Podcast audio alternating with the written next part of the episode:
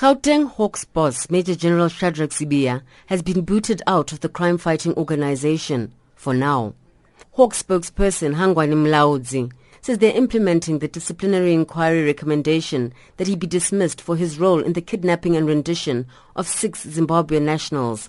2 of the men, suspected of killing a policeman in that country, later died in police custody. We have received that document, and as such, we are of the view that we agree with what the decision that was taken. So in terms of the processes, is that we have to write to the general and inform him of our decision. So that is where we are now, and we are preparing that documentation to his lawyers. However, Sibiya is not going down without a fight. He maintains that he had nothing to do with the operation, despite the hearing's findings that as provincial Hawks boss, he would have known about it and could have sanctioned or prevented it. Sibiya's lawyer, Victor Ngwashi, says his client will appeal. Does not admit to the rendition. In fact, even the evidence which was presented at the hearing absolved him from being present or having known about this rendition. He was not party to it.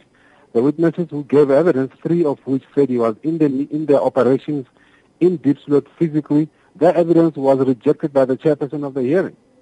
3 witnesses. Only the one witness who testified in that hearing, who confirmed that my client was not party to that operation. He didn't know about it. He could not have known about it. If he did, that particular witness would have been ordered by my client to proceed with such an operation. Sibiya is one of a number of high-level casualties in the rendition saga. Amongst them are former National Hawks boss Anwar Dramat, who resigned with a 3 million lump sum handshake and a 60,000 rand a month settlement until his retirement, following engagements with Police Minister Nathi Nhleko. Independent Police Investigative Directorate Head Robert McBride is under suspension for allegedly tampering with a final report on the matter. He cleared Dramat for his role, while an earlier report had implicated him. Ngwashi says Sibiya has been treated unfairly in comparison to Dramat. If one has regard to the evidence and the fact that there was a wide reporting about General Dramat, who was the head of the DPCI, who has also left the DPCI, quietly with a reward of 3 million rands and a salary of 60,000 until his retirement, and my client hasn't been subjected to a disciplinary hearing, you can see that there's no consistency there. There's no parity at all. So he cannot accept this as fair.